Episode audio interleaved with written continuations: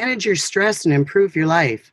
We're all busy these days, but we need to stay alert to those things that can hurt us, those stress triggers.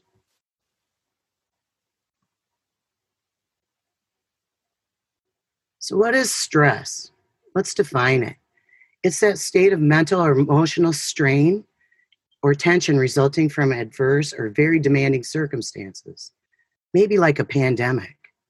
Or it's your body's reaction to any change that requires an adjustment or a response.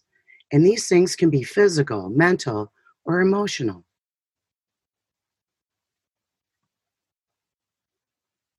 What are some things you can do every day to address your stress?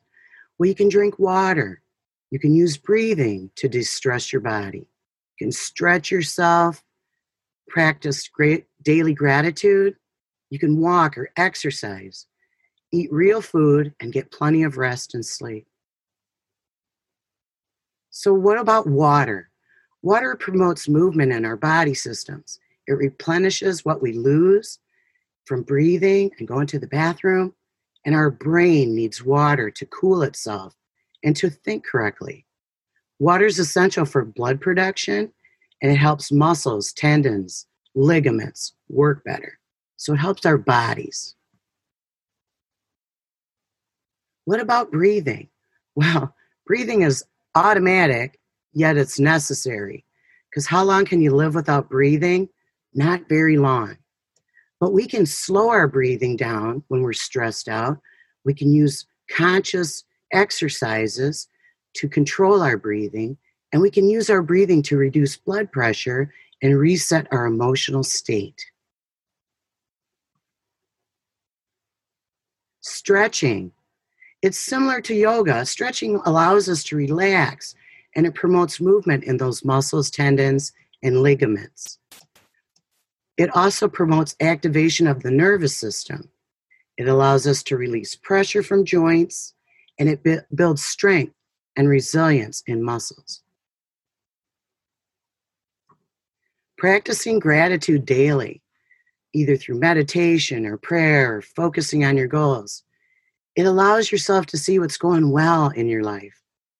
It acknowledges the goodness of parts of your life and it's positive reinforcement in itself. Exercise is so important. Our bodies are meant to work, not to be sedentary, not to sit around all day and work on computers. Exercise promotes health and well being. It builds our strength and our capacity. It works our stamina and it keeps our bodies flexible. nutrition. We are what we eat. So, eating good food is what we need.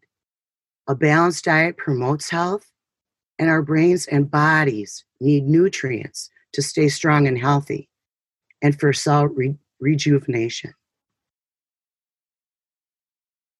Rest sleep is also a necessary component. We need sleep to repair our bodies. That's the only time our body repairs. Resting also also helps the brain repair and build neural connections. That's why kids need naps. It's because their brains are so busy making neural connections that the brain needs a chance to stop and repair itself. And we can try again with new vigor when we have rested. So remember, fill your life with things that bring you joy crafting, connecting, gardening, reading, playing games, listening or making music, laughter, and even spirituality.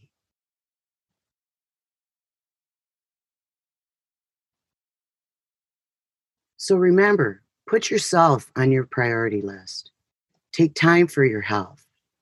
Teach and encourage others and yourself, and learn and try new things.